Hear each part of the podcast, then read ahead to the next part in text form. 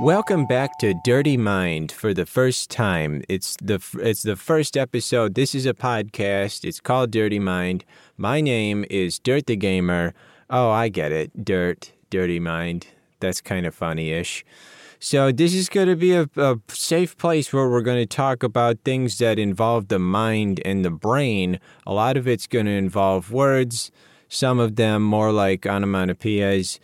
But before we get into today's topic, it's time for that segment that everyone knows and loves old news.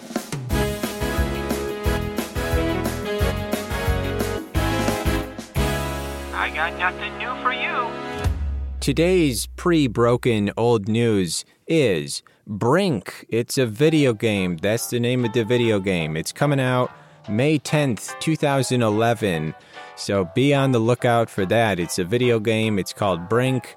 You get you got there's like parkour in it. You're gonna do some parkour. You're gonna do some shooting. There's like shooting mechanics like an FPS, but you're also gonna be jumping over crates and stuff. The visual style is kind of dull, but it's fine. You'll enjoy it for a few hours and then you'll get bored of it and then you'll feel like you wasted a lot of your life and then you'll go to your mom and say why did you let me get that game? And she'll say i didn't even know you were getting that game. You bought it without my knowledge. And then you say well i remember things differently. And and so yeah after that um, it, the game is gonna go free to play like six years from from them from then from there. In 2017 it's gonna go free to play on pc and then you're gonna feel really great about your decision to buy it full priced and only play it for one afternoon. So that keep keep an eye out for that. That's Brink. It's pretty cool. It's it's the cover is kind of cool. It's got like a blue and then the the super awesome boy in the front is jumping up with a with Molotov cocktail in one hand and like a little submachine gun in the other. Really enticing, really just pulls you in and then pulls the rug out from under you. It's a good time for everyone. Be on the lookout for Brink.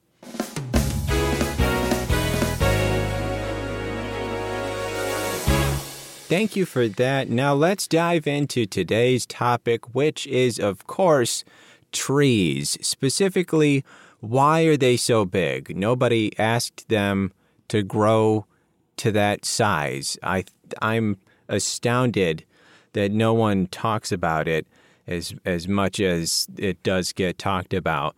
So when I'm looking out out the window, because I don't go outside too often, so that's usually how I get my outdoor information.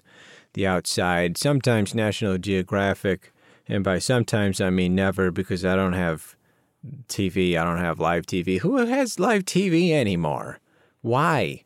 But also at the same time, all the streaming platforms are becoming live TV. They're they're kind of just making that whole transition. It's all coming full circle. Well, well, well we, we got we got the advertisements everywhere. Who cares? Whatever. Just make the ads better. That's what all. That's all I want. Just make them entertaining. If you're gonna force the ads, make them entertaining. Speaking of which, it's time for our first advertisement. Oh wait, no, it's not time. Uh, hold on. Co- hold that thought. We'll come back to that in about 16 minutes or so. So, anyways, trees, I'm looking at them and you're, you're thinking originally it's not that big of a deal. It's just a tree. There it is. It's three times taller than that house. That's not a big deal. But then you look at all the other plants. And I, I know a lot about plants. I grow sugar snap pea plants on a regular basis. I try to get a couple of pots, like large ish sized pots, like the size where it can fully cover your head in case of wild police chases, because you don't want you don't want the police seeing your face, even if you have nothing to hide. That's just sort of the, the temperature of the culture at the moment. You got to be able to throw something over your head, and if and because if they're going to be asking you questions, like you don't want you. They got the body cams and everything. You don't want to. And the the news stations. They got the sketch artists you, incriminating dialogue with the part cheesy. Anyway, so the sugar snap pea plants, I like to put them in a couple different pots. I just throw the seeds in there. I, I, you got to push them into the dirt a little bit, like a, just like an inch. And that's it. And just just like chill out. That's that's plenty. And then cover it a little bit. Make sure they're spaced out a good a good two inches probably on the horizontal plane, parallel, perpendicular.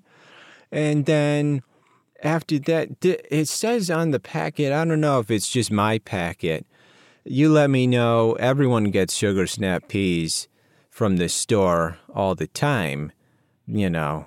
So let me know if you're figuring out a different wavelength of reality. But it tells you you got a row of two, and then you're supposed to have a larger space between those first two rows and then the next two rows. And I'm over here thinking, why? Why?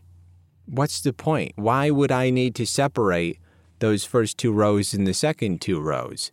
Like, what are they going to do? Are they not supposed to communicate with each other? Do they need extra room only after it's got two rows? Why, why do they need to be separated like that? And I do as I'm told. You know, I, I say whatever I'll do as I'm told. I'm not above tyranny. Uh, but and and they they grow all right. I don't know if it's just so that you can have something that you can throw into the dirt like a stake or something, so that it can weave its way up higher and higher into the clouds. I don't know if that's the purpose of it or what, but hey, it works. So I'm just going to keep on doing it until I read somewhere else, uh, someone else.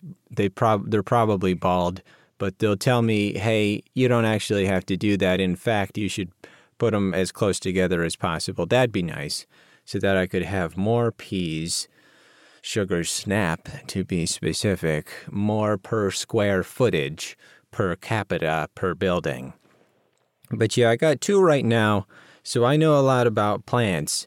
And the, those plants, they get only a few feet high, like a yard, which is three feet. I learned that recently. Like a yard, that's crazy for it to be even three feet. So it's much shorter than that. I feel like it's taller than it actually is some of the most of the time because of the fact that sorry, I was eating fig Newtons earlier. Because of the fact that it is up higher much of the time, it's up elevated either on a windowsill or on the porch on a railing or on a table outdoors rather than just being on the ground. Because I'm not risking any wildlife getting into my sugar snap peas. No, no, no. Those are for me. I spent money. I spent two ninety nine or so, somewhere around there, two hundred ninety nine dollars on a little packet of these seeds, and they're going in my tum. Okay, they're going in my tum. They're not going in the chipmunk's tum. Of little Chippy walking around there, stealing all my sugar snap peas and throwing all of my sunglasses out the window. I know it's the chipmunk. I know it's the chipmunk. Everyone says there's no way that the chipmunk comes all the way into the house upstairs, second story, finds your sunglasses underneath your sweater, and then throws them out the window. You're obviously just leaving your sunglasses outside to begin with. And I'm saying, no, that's it's physically impossible for me to lose my sunglasses outdoors. I've got the little band, I got the little rubber band strip thing going around the back of the cranium. I can't take them off even if I wanted to. That thing, it's on there. It's surgically implanted, basically. I can't get rid of it if, if my life depended on it. And someone was holding me up at hatchet point, and they were saying, Hey, take those sunglasses off. I want them because you look like a rock star and I want to look like a rock star. And I would say, I, I, I hate to disappoint you, but I can't get rid of these. This is just not happening, and it's not happening, so you're going to have to make peace with that. So there's no way that I would lose them outside in the front garden. First of all, I don't even weed the front garden, okay? That's flower does that. Flower weeds the front garden. I take care of the back garden. Okay? I take care with the weed whacker. Always got to go electric with that weed whacker otherwise it's way too loud. You know what I love about the electric weed whacker is that it's silent 100% of the time until you start the blade. I mean, it's not even a blade. What is it? It's like a little piece of plastic. It's like a little straw, like the tiniest little straw. I bet if you use that straw, it would do absolutely nothing because the little bead of water or tea wouldn't even be able to make it up there. You ever seen that? When when water is like over top of just a little hole, but it's like it's not going down because the, the water droplet can't can't even squeeze down. There's a there's a limit to how small water can get. That's insane. It's like those little straws that you see at the doctor's office, where it's like, hey, here's the little packet of straws next to the coffee. You know what I really hate is when I go over there to the coffee area and they don't actually have hot cocoa. That, ooh, that irritates me oh so much. The last time that I went to a place that did have a coffee thing, though, sorry, I was eating Fig Newtons earlier. The last time I saw something like that with all of the fancy goodness with the tea and the and the coffee, they did have hot chocolate. In fact, they also had French vanilla hot chocolate. Either that or they just had a French vanilla creamer. And then I connected dot A to dot seven and then made my own French vanilla hot chocolate. I don't know what the order was, but that's how it ended up. I had a French vanilla hot cocoa, and it was it was great. It made my trip to the auto shop much better. That's where it was. It was an auto shop. They had Jeeps there. They had a Jeep right indoors. Can you imagine what's the point? I don't know whose it was. I'm guessing it was a salesperson they drove their Jeep all the way in right next to their cubicle. And I'm like, why don't You got such a gigantic parking lot out there. Why not? Why not use the parking lot? It's right there. This was that's the purpose of it. The the purpose of the parking lot is for cars to park there. I don't know what they were thinking. But yeah, those little straws, they don't let a whole lot of liquid in. And I feel like they're just for stirring, but at that point, just give me a spoon, right? Because if I'm just going to stir something and then throw that little piece of plastic out, at least make it good at stirring. I always thought that spoons are not the best shape for stirring. Like it should be more like a ladle not a ladle. What are the things where it's like flat ish? It's like a rounded rectangle at the end. Like a spatula almost, but a flat spatula. Like a fancy spatula that's made out of wood. It has to be made out of wood. And it's like there's no front or back. It's all just perfectly rounded. There's no area where it's like carved out at all. I don't know what it's called, but I like it. I use it sometimes mostly for stirring noodles. Yeah. Did you know that my my father and also my mother, this is gonna kill me, and I, I'm ugh, and goodness, this is gonna hurt, but I'm gonna go for it. They call ramen noodles Raymond noodles, like the one that everybody loves get it, everybody. I'm going to move past that. And I don't blame them because they had never been to a place that sold ramen. So they would never have had a situation where in which they would hear someone say it out loud. Like, would you like your ramen to have an egg? And they would say, whoa, whoa, ramen? What are you talking about? It's it's everybody loves Raymond. It's interesting the things that you learn when you grow up and then you look back on your life 48 years later. Ah, though the things, the things that we miss. I'll tell you what I don't miss is the walnut tree that I used to climb. First of all, I don't mind when the lowest branch of a tree is kind of high up, like higher than my height, higher than just my normal reach, because then it makes it a nice little challenge. Then it, it tells me, all right, this is this is going to be interesting. This is going to be tough, but I'm going to go for it. I'm, going to accept that challenge with open arms and hands and and feet and face and ears. But uh, beyond that, the thing about the walnut tree was that the walnuts themselves, I don't know what kind of coating was on these walnuts, and I'm sure is naturally occurring, but it was like it was like avocado, not not just avocado, like guacamole on the outside of these walnuts. You would touch it briefly just to move it out of your path so you don't trip and get another sprained ankle. And then your paw would smell ridiculous for the next 24 hours. It was so potent. I feel like if if walnuts were an animal or related to an animal, it would be related to a skunk because of the powerful smells.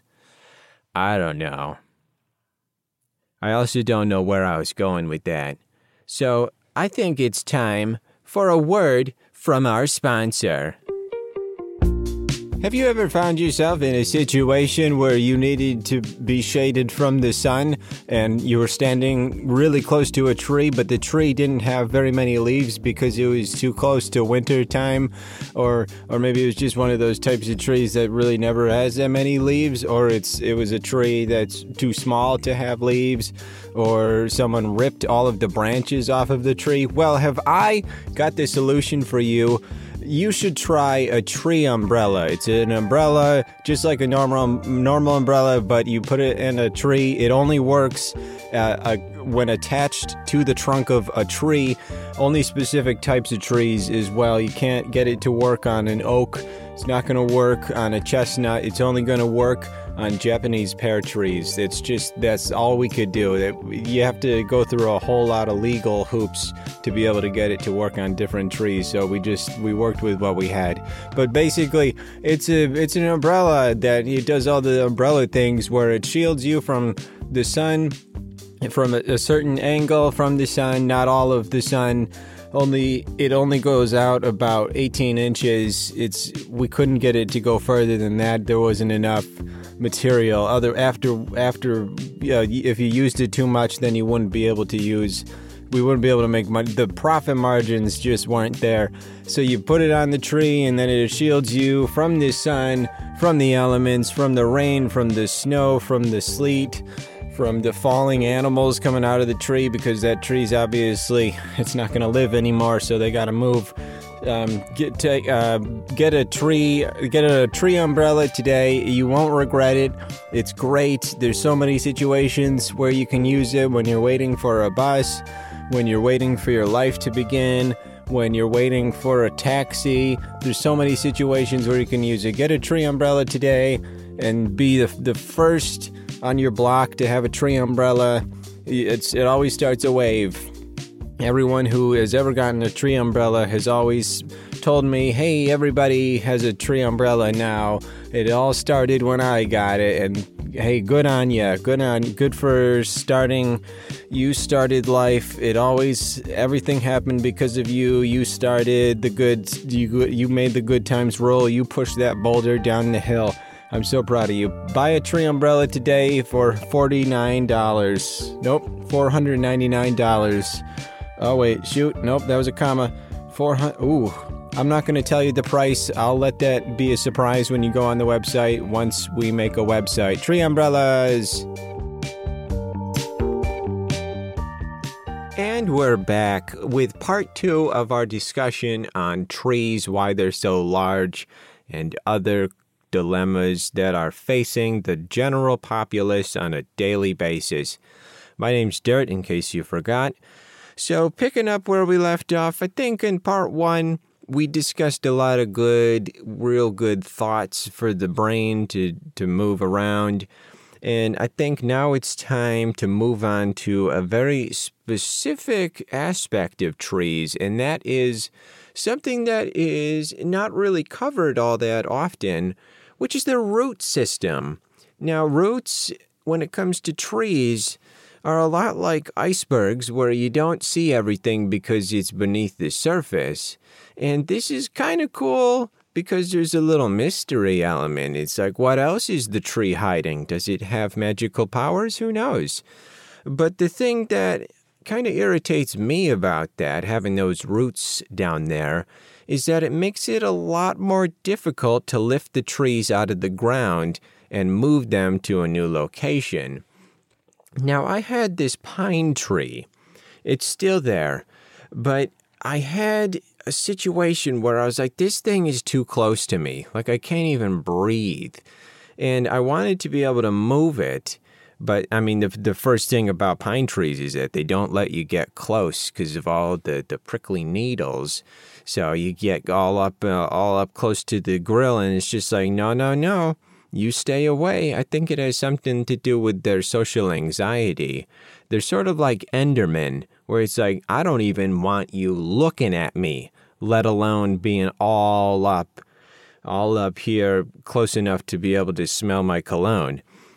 But what uh, what I what I ended up doing was uh, staying further back. I used a pendulum system. Basically, I got some bamboo imported from Ireland, and I clamped it around the base so that I could stand off to a distance from a distance and have have a little pivot in the middle where I would lift it up without having to touch it because they're also kind of sticky. I, f- I feel like pine trees are are just much more they're just open about the fact that they got their sap just drooling everywhere. I think they they would definitely benefit from having more napkins around.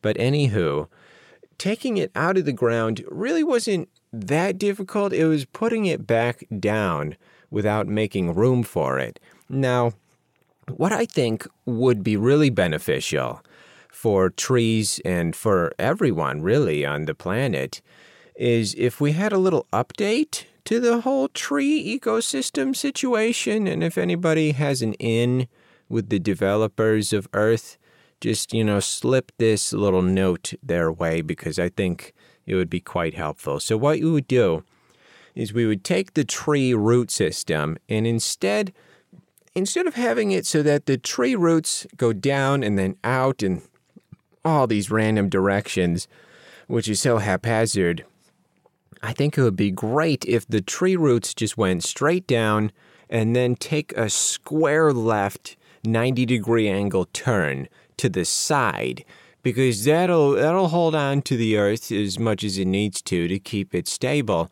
but it also makes it very predictable for when anybody comes around and says, you know, I think this would look much cooler if it was three feet to the left. Because then would, another another part of it that would be essential is on the bark if it could broadcast which way the road is going, a little tiny arrow insignia or something, that would be great. That would be helpful so you didn't need to x ray the ground. But then you could just grab it by the trunk and then go up and then over a little bit, rotate it, and then slide it out, and then perfect. And then you're good to go, and you can throw the tree wherever you want.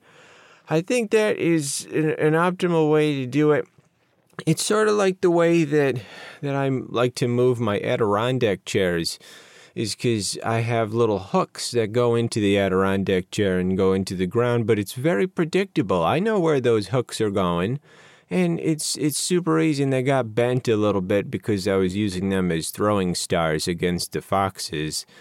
But uh, sometimes, uh, even if they do get bent, that's almost better because it adds a little personality to them right?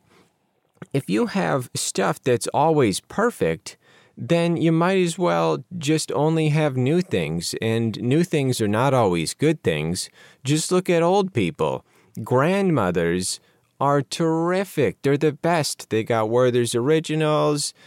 They've got great taste in blankets. They've got sweet gherkins, pickles, always on standby. Grandmothers are wonderful, and they're not brand new. No, definitely not, unless they have sort of a who's he, who's who's finding Gilbert Gottfried situation. Um, you know, the one where he's super old when he's born. Is that what it's called? Saving Private Gilbert. Anywho, uh, I'm looking down at my keyboard right now, and it's making me realize that whoever thought of the idea to have really light colored keyboards is kind of unstable in the mental department. Now, I understand with like Macs, especially, they got to stand out above the crowd, they got to do something different. But that doesn't mean you should take the whole concept of dark electronics that hide the dirt and just flip that concept on its head. But at the same time, now that I'm thinking about it, maybe it's a good thing that it's lighter. Because then you do see the dirt and it's not ashamed of it. Because if something is dark and it's like trying to hide the dirt, then it, every time you do find dirt, it's like, oh, you've been exposed. I got you. You are going to jail right this minute, and you're not even going to be able to phone a friend. But when you have a lighter piece of electronics and then it sees the dirt or or like a, an imprint of something when you accidentally press your knee against it and then stand on it and do a little tap dance, then it's wearing it proudly, isn't it? It's like it's not afraid. And I like that. I like it when electronics or like humans, they're not afraid of who they is and what they are and where they want to go. Ostriches, for instance, and emus. Emus probably more so than ostriches. They know exactly what they are and they know exactly what they want. They want all of your farmland. They want to be the farm. That's probably what it is. They're probably jealous. They're probably jealous of the farmland. Like all these, all this land gets so much attention. Why can't I? Why can't I get all that attention? All right, Mr. Farmer, with your straw hat and your straw, um, straw that you put in your iced tea. If you like your precious farmland so much, um, I'm just going to become a part of it. I am going to be your farmland. That's what emus say on the daily. And that's probably what I should start saying when I want to be replacing something like the CVS nearby. Everyone's going in there and they're they're getting antibiotics and a triple antibiotic and double antibiotic. I should just I should just occupy it like Wall Street. Just walk up and say, "I'm I'm worthy of your attention, right? Give me some Twizzlers." And then I'd probably leave after a while because I don't like the lighting in there. It's it's too blue. I don't know. It makes me feel blue. Is that why they call it that? Blue lighting? No, it's probably because of the actual color.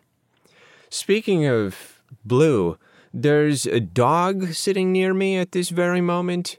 Not two and a half feet away, there's a little tiny English bulldog. She's about a year old and she's wearing a diaper currently. Everything's fine, but that's just how it be sometimes. And they told the this particular doggo's owner it is not it is not I. I didn't steal her. I didn't steal her. She's just here. Anyway, they told the doggo's owner, said, you know, this is a real fancy English bulldog because she's not just brown or white or tan or another color. I can't think of any more colors. What she is is a lilac. a lilac bulldog. And I was like, oh. So she's like, purple? And they're like, kind of. I mean, if the light hits her just right and it's the proper color temperature for the light, and you're sitting at the right angle, and there happens to be some purple wallpaper nearby, then oh yeah, she does look purple.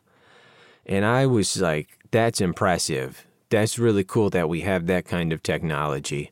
But now that she's getting older, it's kind of hard to see those elements of the lilac and whatnot. So I, I kind of figure it's probably time to take her back to the dog shop and say, can we get a refill on the purple? A little lilac refill? You know? I don't know what they're to say. And also, it's really far away. It's, it's in Las Vegas. That's where the dog is from. Is that where all dogs are from? Goodness. I know where they go. They go to heaven. Unless. unless they bite at your ankles. That's what I've heard. That's what my that's what my uncle said. Well, he wasn't my uncle. He was just some guy who worked at the Gap.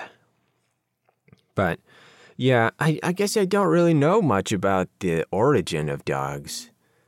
I think something interesting about dogs is the fact that they don't know how to climb trees the way that cats do. I mean, they can still climb trees very easily, but they need a little bit of technology. They, they need they need a little assistance, just a little pick me up.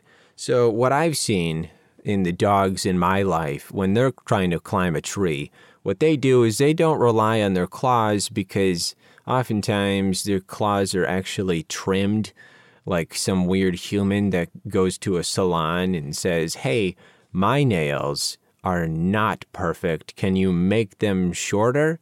which apparently is better. I, I feel like it's the opposite. How else am I going to carve my shredded cheese? Because when it's shredded, it's not carved enough. So these doggos, what they end up doing is they bring the hook and rope situation, not a grapple. Everyone thinks that grapples are just widely available. They cost so many leaves. So they take the hook with the rope and they toss it up not not usually the lowest branch. You want to go a second branch higher so that when you climb the rope, you don't reach the branch and then you need to do a whole pull up. You want to be able to climb the rope and still have a little bit of ways to go and just be able to step right onto that first lower branch and then and then you're good to go. You can make your little home base and have a tea party, everything that you wanted to do. But these doggos, I've seen them packing packing those those ropes. They have the the professional climbing equipment with the bandolier. Is that what it's called? I can never remember.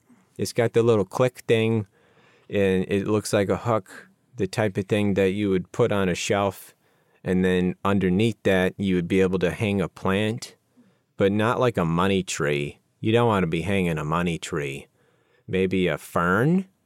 That would be good. Maybe two of those, and then sit between them and do a talk show. There's a lot of possibilities, but I think what's great about the fact that dogs do that when they're climbing trees to get a better visual on their surroundings is is they're not wearing themselves down quite as much as a cat would. That's why cats need to get rescued by the firefighters all the time, is because of the fact that they're wearing themselves thin and they're so tired by the time they get to the top of the tree, they don't even remember why they went up there in the first place. They don't remember that it was supposed to be for them to scout a new location for an A&W franchise. They forget about that. But the doggos, they're not tired. Uh-uh, they barely had to do anything, especially if they had a belay system and someone was helping them out get up there. They used 4% of their energy, right?